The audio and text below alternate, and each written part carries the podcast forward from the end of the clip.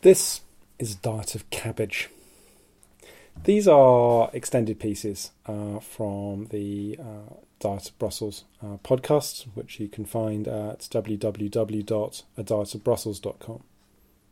Now, in these extended pieces, we want to think about some of the, the big questions, the big picture stuff. Uh, on the on the regular podcast, we've been looking at little precise things and just thinking about them in uh, kind of uh, much narrower terms, and you know that's given you a whole series of five minute uh, long pieces. But we also want to try and develop this a bit more. So we want to bring in different voices. So we've had the interviews that you've seen over previous months, but here I want to try something uh, a bit different, which is uh, in this short series really think about the, the big picture. So in the previous uh, Diet of Cabbage uh, piece. Uh, I've talked about the EU, where it's come from, how it works, where it might be going. Um, here, I want to talk about the UK and the EU uh, and the dimensions of that. And then in the third piece, I'm going to talk about the referendum and what we might uh, reflect upon at this point. And if you're wondering about the name, uh, a diet of cabbage uh, reflects the fact that a cabbage is a large Brussels sprout the UK's relationship with the EU is one that, depending on how you define your historical terms, uh, has always been a problem uh, in many ways. That uh, the kind of standard model of thinking about this is of the UK as an awkward partner. Now, this was the the name of a very well respected uh, textbook, uh, academic book uh, that came out in the 1990s. And really, I think, you know, that's the kind of the model that we work to. That it's easy to think of the points of conflict, the tensions between the UK and European counterparts and the European level uh, over the decades. Whether that's the unwillingness of the British to be involved uh, in the original formation of the EEC back in the 1950s, whether it's about the difficulties of securing membership through the 1960s, whether it's about uh, Margaret Thatcher trying to fight for our money and getting it back, or about her deep uh, dissatisfaction with the efforts to move towards a single currency in the 1980s, whether it's about BSE and mad cow disease, or about the uh, general uh, discomfort and unhappiness uh, of the 1990s that bled through into the Euroscepticism of the 21st century, and ultimately, you know, through to this uh, current referendum. That uh, no other country has uh, come to this stage that after uh, more than four decades of membership, saying, well, actually, we're not sure whether we want to be a member. In all of these ways, the EU is exceptional. It is awkward. But I want to really offer a little bit of relativization here. That uh, it's easy to, to assume that uh, things have been bad, uh, that they will continue to be bad, and that uh, the UK is uh, a, a, case apart. Let's think about uh, another country that has also been awkward, just to pick one. This is a country that stopped European integration for a full six months because it didn't like what was happening. And when I say stopped, I mean literally it stopped everything. That it meant uh, it was the only time that uh, a country has uh, managed to achieve that. Uh, John Major tried something similar back in the 1990s to not that much effect. He was basically uh, ignored. But this other country uh, stopped the system for six months. It secured a very big concession, which basically shaped the next 20 years of integration. It has uh, embedded its uh, preferences deep in the structures of the treaties, which means that in areas like agriculture, uh, overseas uh, territories, all of these things, nuclear power, uh, it the system works very much for this country's benefit. And, uh, you know, it's uh, a country which has uh, found it difficult to work within uh, the rules that have been provided to it. Uh, it finds that uh, it's willingness to actually act and, and, follow the decisions that are taken at European level is much more constrained than you might imagine. Now, that country is France. If I say that, we don't immediately think of the French as awkward partners. And part of the reason for that, a large part of the reason for that, I'd argue, is that French politicians and the French elite have been uh, very clear about how France relates to uh, the European level. That in France in the 1950s, there was a clear decision that actually the best way to secure French interests was to lead from the front uh, in the European integration process. Certainly, that was true after the, the Suez crisis. That uh, here was an opportunity to take leadership, to shape the system that uh, the Germans, the West Germans, were not in a position uh, to uh, assume any kind of leadership role, so they would uh, defer to the French. And if the Fre- British wanted to go and do something else, then well, that was up to the British. Uh, so the French really made the most of that time. But, you know, they were very difficult. That Charles de Gaulle was as awkward, if not more awkward, than Margaret Thatcher ever was.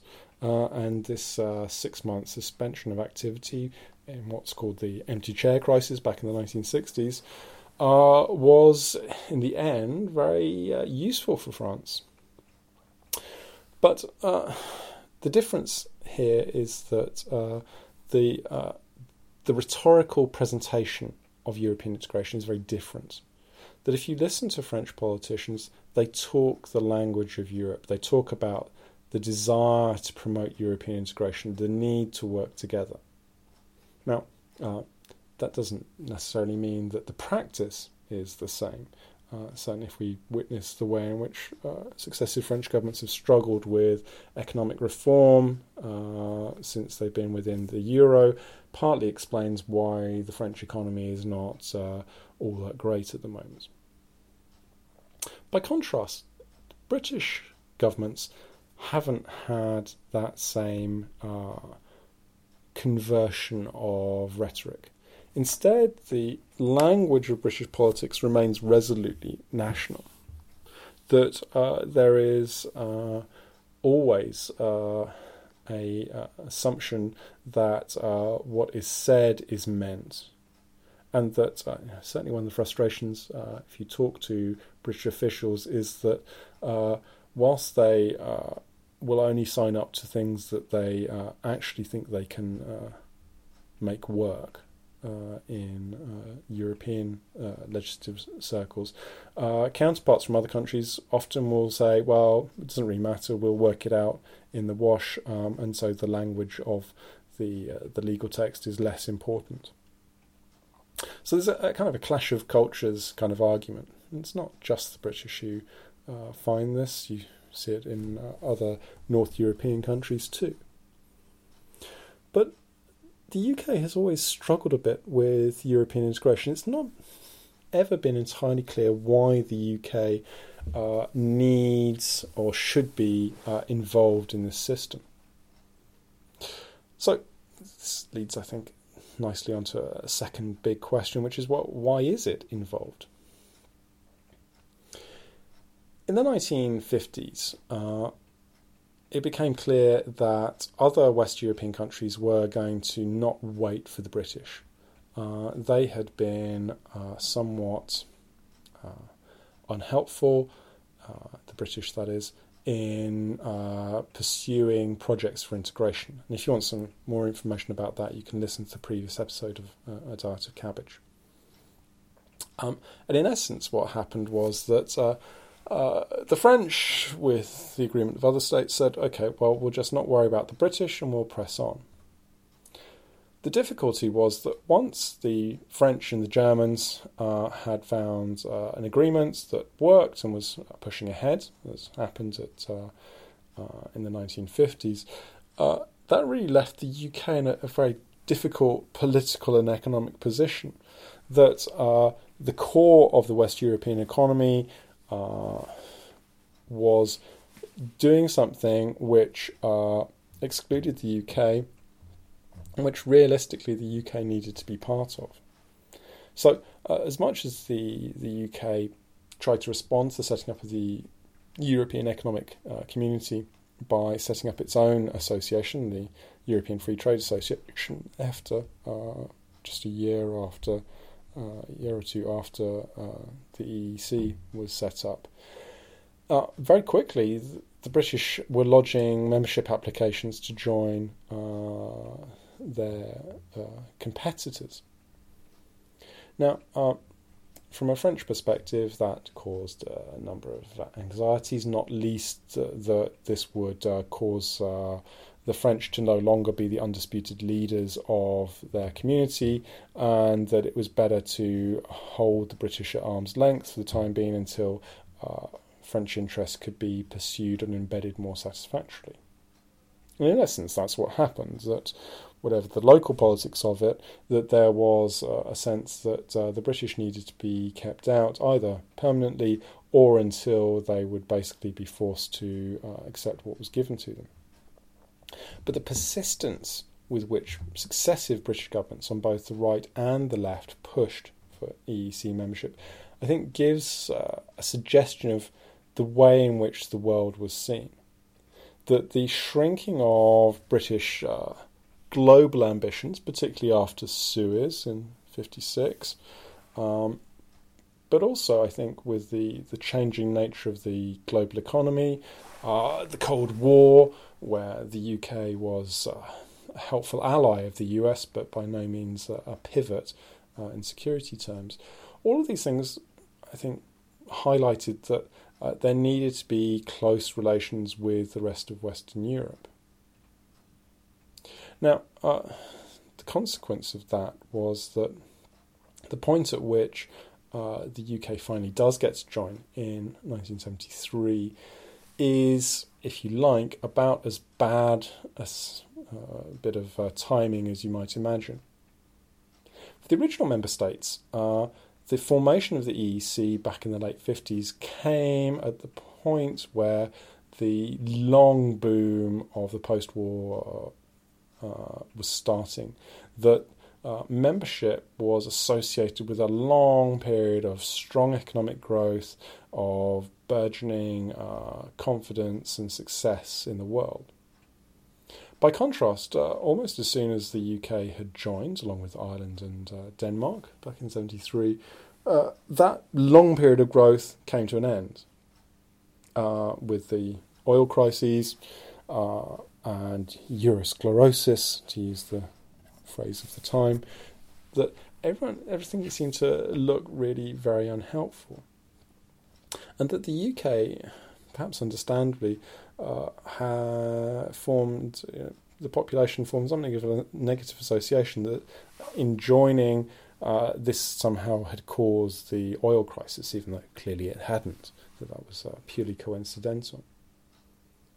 However, it, I think it really highlights the difficulty that the British have found that they entered a system that uh, wasn't designed with their interests uh, at heart.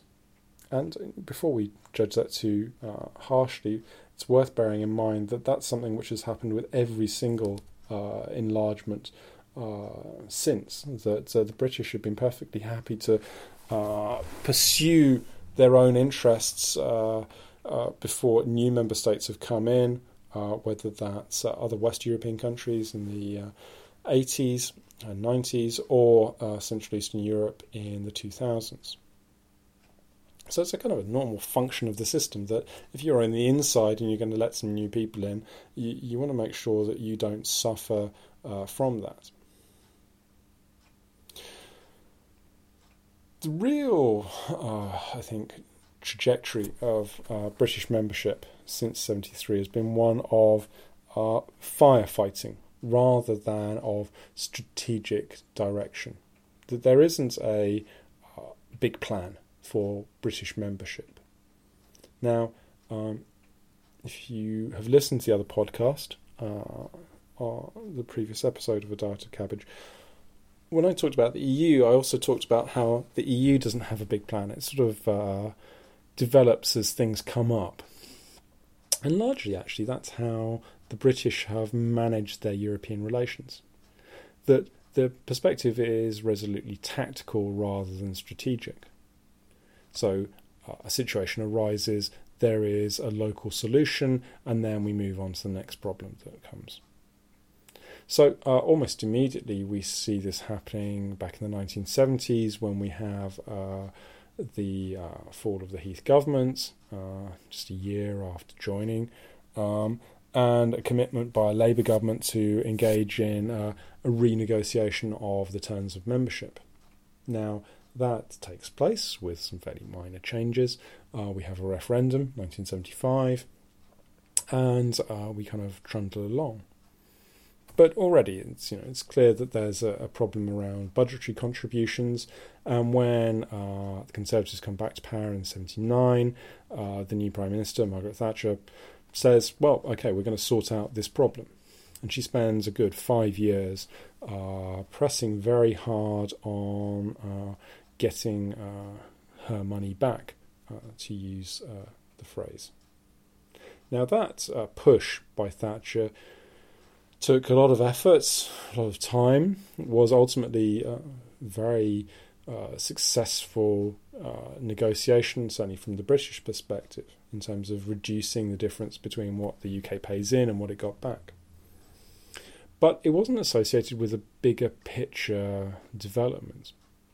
Now, uh, at one level, that meant that uh, Thatcher could be very much more pragmatic uh, about the EU than uh, I think we tend to give her credit for nowadays. Um, at the point that she was wrapping up the, the budget renegotiations in 74, she was also uh, happily pushing uh, forward plans for single market integration, which ultimately turned into the Single European Act of uh, 86 uh, and the 1992 uh, project, which came with that. Um, where I think things became more complicated was that uh, Thatcher probably underappreciated the uh, way in which that decisions could take on a life of their own, and the the way in which that this push for single market integration could be uh, used as a, a basis for which to discuss having a single currency. And that really led us into Maastricht and to late stage uh, Thatcherite opposition to uh, the system uh, that uh, you know really characterised her, her final years in power.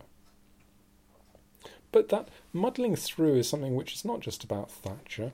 Uh, it's also true of all subsequent leaders. You know, if you think about John Major, you know, working his way through uh, Maastricht Treaty, trying to uh, be well flexible about things, accommodating, dealing with his small majority, then kind of throwing uh, his uh, weight behind uh, the mad cow uh, crisis and trying to force uh, the EU to be more uh, accommodating in what it did. Likewise, Tony Blair, I, I, think you know Blair is possibly a, a, slight exception here. That he did have some idea about putting Britain at the heart of Europe, which was never really explained as a term, but that largely came down to pushing on defence policy, um, not least as a way of compensating for his unwillingness to engage in the single currency. So th- there's never really been a, a, kind of a clear plan and direction, and I think that's still true today.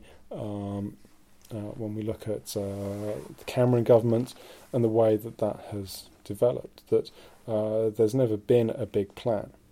And we'll talk a bit about the, the referendum uh, in the next episode. Now, the difficulty here is that in the absence of a strategic uh, direction, in the absence of a, a, a, clear set of objectives beyond let's try and make this as little of a problem as possible, is that it's made it that much harder in the British system to uh, explain what is being done and why things are being done. And it partly explains why the government's got uh, the situation that it does now. That uh, the case for European integration doesn't get made or hasn't been made very often by any government. Now, uh, does that matter? Mm, to a certain extent, uh, no, it doesn't matter. If governments choose not to explain, then that's uh, their problem. But in uh, the sense of uh, trying to then have a public debate about what uh, might be going on, it clearly is an issue. And certainly, if we look at uh, the evidence that we have uh, about uh, public knowledge of European integration, we can see that the UK sits resolutely at the bottom end of that particular league table, that levels of understanding are very low. Now, that makes it easier then for uh, other people to try and fill the void one of the great distinctive features of uh, British European politics is that this is the country that gave uh, the world uh, Euroscepticism, both as a word and as a concept and as a set of activities. And the UK has always had uh, organisations of various kinds, and more recently parties too, that have been opposed to European integration. Now, um, that's also true of every other country uh, in the EU. Um, but the extent, the scale of that Euroscepticism is uh, that much different here in the UK. Now, that's meant that there has been uh, a large uh, community of people who have devoted a lot of time and effort to uh, challenging uh, integration and the UK's role in that system. And you can certainly see that when you look at this current referendum, that uh, the kinds of arguments that uh, Eurosceptics have been making, that those who want to leave the EU, that they make, uh, are arguments which are much rehearsed, well practiced, that have been developed for a good 20 years or more. Now, uh, again, that's not a problem intrinsically. It's merely an observation that uh, certainly, uh, if we look at uh, the way that uh, things work in the UK, you can actually make an argument that there's probably more debate about European integration in the UK than there is in most other member states. That's not necessarily to say that that debate is well informed or that uh, everything that's said is correct. However, I think it does uh, give a sense of the way in which uh, the British debate is not just about where we are now, but about where we've come from uh, in the past. Now, um, clearly, the temptation is to think, okay, let's not just talk about the, the historical thing about why we're there. You know, where are we right now? So, what does the UK's situation look like these days? I think the the starting point that I'd want to stress is that the UK is an important member state. It's one of the largest by population. It has a, a set of resources that very few other member states uh, possess. So, you know, if we think about uh, the size of its economy, the importance of its financial services sector to the European economy, it clearly dominates uh, in those areas. Likewise, externally, its uh, permanent seats on the UN Security Council, its possession of nuclear weapons, its uh, breadth and depth of engagement in international institutions and uh, around the world, all of those things are really, I think, uh, quite a, a, unique combination that uh, uh, the UK brings. So the UK matters in that sense. And I think one of the, the things that's interesting is that uh, other European uh, member states have, uh, I think, pretty uniformly supported the continuing membership of the UK. That if the UK uh, wasn't a member of the EU, that then uh, the EU would find itself a rather different creature. That there would be more pressure for interventionist regulation, kind of a model that uh, the UK has been uh, quite successful in uh, pushing against. And I think that's the second key point is that uh, the UK is actually probably more successful in shaping the EU than is often appreciated. Let's take uh, Margaret Thatcher again, because uh, she's a, a useful touch uh, stone for, for all of this.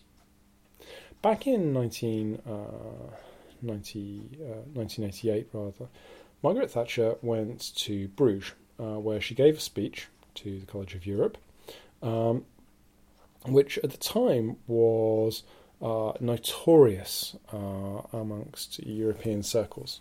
It was the first time that uh, a serving head of uh, an EU member state government had spoken in such critical terms about what was going on.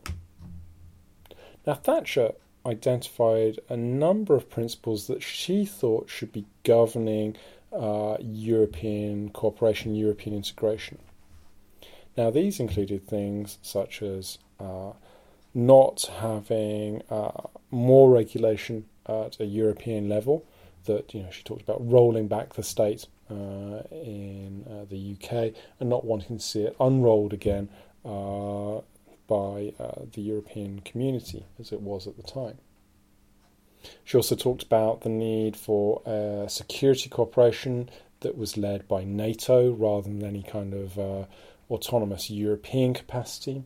She talked about the centrality of uh, enlargement to the east.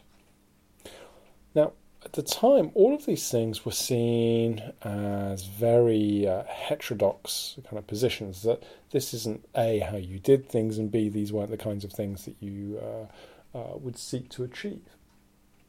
And yet, if you look at the EU today, it actually looks a lot like Thatcher's model. That we have uh, a security system that is firmly grounded in NATO uh, and uh, in the Atlantic security community we have clearly uh, enlargements to Central and Eastern Europe. Uh, and we have a system that actually is a lot more liberal and uh, liberalising than it looked like it might be in the 1980s. Now, uh, if you'd like, this is a reflection of two things.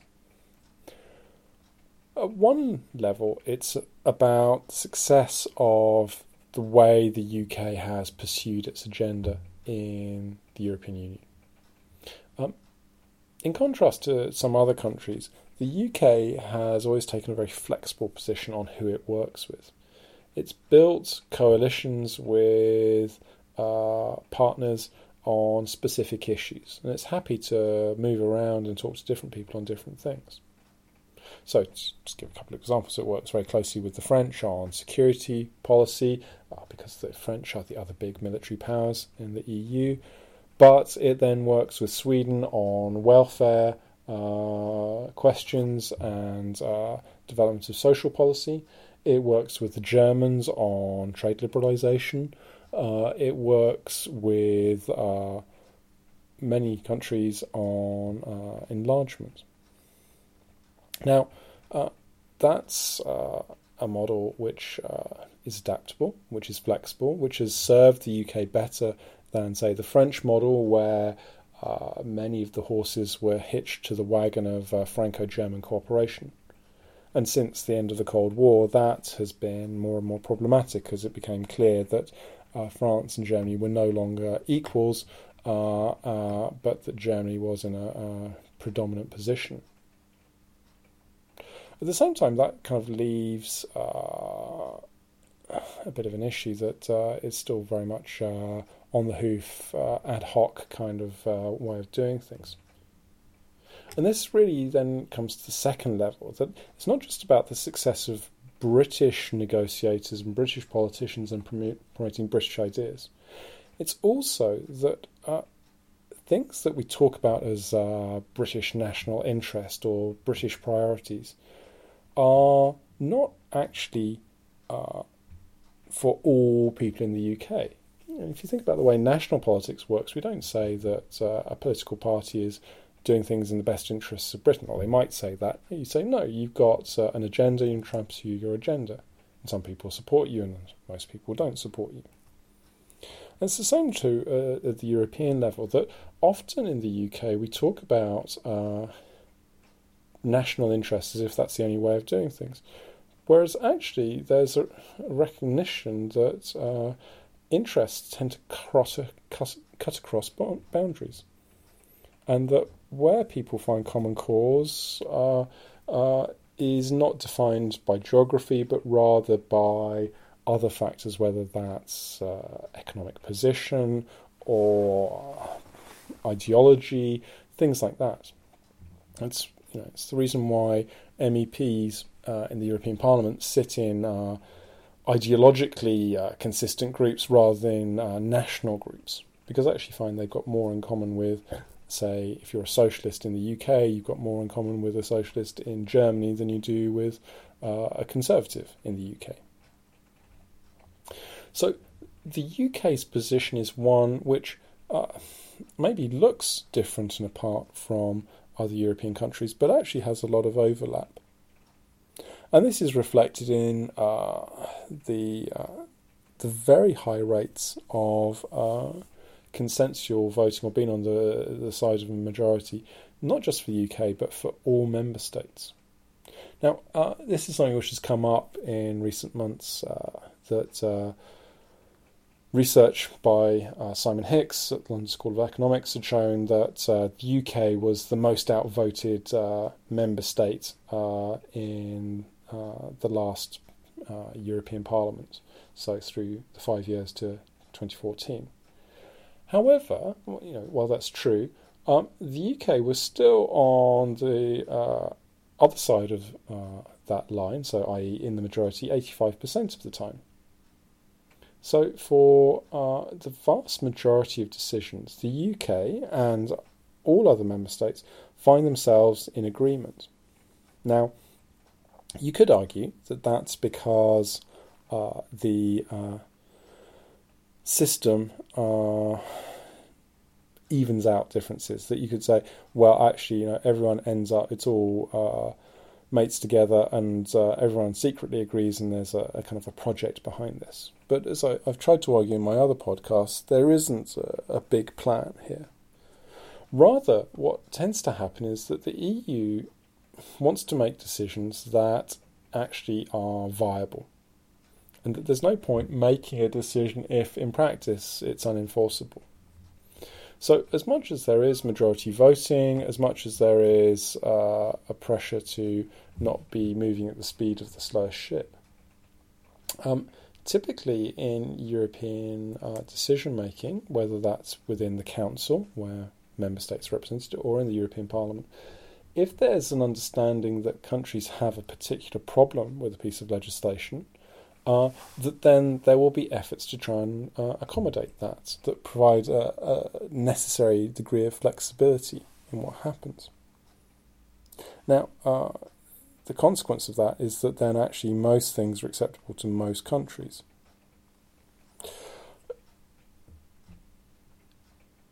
Put differently, um, the UK, like all other member states, has made the the calculation that this is a system where benefits uh, outweigh costs. And the, the UK has been willing to accept the extension of majority voting over time because it feels that the uh, whilst it means that sometimes it will be on the wrong side of a vote, it actually means there'll be many more areas where it is able to uh, be on the right side of the vote and it'll be able to sidestep uh, opposition from other countries. Now, uh, whether that uh, calculation or evaluation is uh, correct or not is uh, a moot point. But certainly, it's uh, something that consistent governments, consistently governments have held as a line. Now, to take one kind of review of that as a, as a marker of it, the previous governments, the the coalition with David Cameron. Um, commissioned a, a review of competences, um, which was basically an attempt to get a sense of quite what uh, impact the EU had on uh, the British political system in different policy areas. And com- there was a whole series of reports where different ministries talked about what was happening, uh, where they saw problems. And actually, the the results of that, when they came out a few years ago, was uh, were that uh, actually the, the, the balance of the system was broadly the right one. That yes, there might be some local niggles, but actually uh, the thrust of membership was one which was appropriate. Now, uh, you might raise a, a, an eyebrow at this, but I, I, think it also reflects the way in which uh, the EU operates. It doesn't operate in a, a vacuum. as I talked in one of my very first uh, Diet of Brussels podcasts, which you can listen to at www.adietofbrussels.com, I talked about how uh, the system does work. That uh, the as much as it is the European Commission based in Brussels that uh, is the only one that can propose legislation, it doesn't do that uh, kind of uh, in a locked room with no reference to the outside world. It spends a lot of its time engaged in discussions with member states, with other institutions, with civil society, with lobbyists, uh, and the rest about what might be uh, a useful thing to do and an appropriate thing to do and a viable thing to do because again, it doesn't want to propose legislation that's going to get knocked back or find is uh, not uh, a workable proposition. So British civil servants are involved in every stage of this process. That they're involved in that consultation, that discussion. They are involved in advising government ministers about uh, what to do with the piece of legislation and how it might work in a British context. And typically, uh, British civil servants are responsible for the implementation of that legislation uh, once it has been passed. So, rather than th- seeing the European level as a, a disconnected part of uh, uh, or disconnected from what happens uh, within the UK, I think we need to recognise that actually uh, Brussels is uh, an integrated section of that uh, the way that things work. Now, looking at that, if we think about this question of Britain and the EU, I think uh, part of the difficulty has been that uh, the absence of a clear government or state uh, direction or policy on uh, European integration has meant that the levels of understanding have been relatively low, and I've talked about that already. That's one of the complicating factors for the current government in this referendum, which is that people don't know or don't understand how the system works, and that there's not always a great willingness to find out more. You are, clearly are an exception, and that you've uh, listened this far and this long, I think, is a, a mark of your uh, intelligence and wisdom. So, where does this leave us with Britain and the EU? well, I think a, a, number of points are worth making. First of all, yes, the UK has had a difficult relationship with uh, its European uh, counterparts, but I think that shouldn't blind us to the fact that other member states have also had difficult uh, relations. Second point that I, think I'd want to make is that the UK has already had an extensive number of adjustments made to reflect its situation. Most obviously, it is not part of the single currency. It's also not part of the Schengen area, which allows for free movement. It has exemptions in various areas of uh, cooperation on uh, police and justice and home affairs. It has the budget rebate uh, that Margaret Thatcher uh, negotiated, albeit a bit modified uh, for various reasons. And generally, it's uh, done really quite well in promoting uh, its agendas, in shaping the union to look uh, more friendly and accommodating to uh, what I hesitate to call British interests, but interests that uh, the British governments of different uh, political complexions have talked about down the years. However, all of this comes uh, in the context of a uh, public that is ambivalent at best, I think, about the EU, uh, that uh, has low levels of knowledge, that has uh, a certain unwillingness to uh, credit uh, people with the more positive interpretations that might be possible about that relationship. Now, that void, as I suggested, has been filled in large part by more critical voices, whether that's the many Eurosceptic groups that have existed down the years, uh, whether it's uh, newspapers and other media that have been uh, less than enthusiastic, if I can put it that way, uh, about uh, the value of European integration and its effect. All in all, then, uh, I think the, the, the underlying problem remains one of direction. And if we think about the referendum as a point where uh, direction might be provided, we might say, well, yes, that's uh, a distinct possibility, but we also need to recognise that uh, the referendum in of itself doesn't provide a solution all it does is it, it, it, provides a decision about something, but it doesn't say quite what should happen thereafter, and it, it can't do. And as we remember from the Scottish referendum, uh, just having a decision doesn't actually uh, solve the issue in any way, it merely opens a new phase. So, my hope with these podcasts has always been that that might help contribute towards a public debate. But it's something which uh, requires uh, popular engagement, it requires politicians to uh, participate too, to talk about what we might do and how it might look. Now, uh, my level of confidence about how likely that is is neither here nor there, but uh, uh I think the one thing that's uh, clear is that we are unlikely to reach a resolution that uh, will put this issue to rest in a hurry. Now, we can be unhappy about that. Uh, or we can say, well, fine, that's just the way things are. Uh, things are rarely settled in public policy in any area. And so we should just accept that this is uh, the nature of things and we should keep on having the discussion as we go along.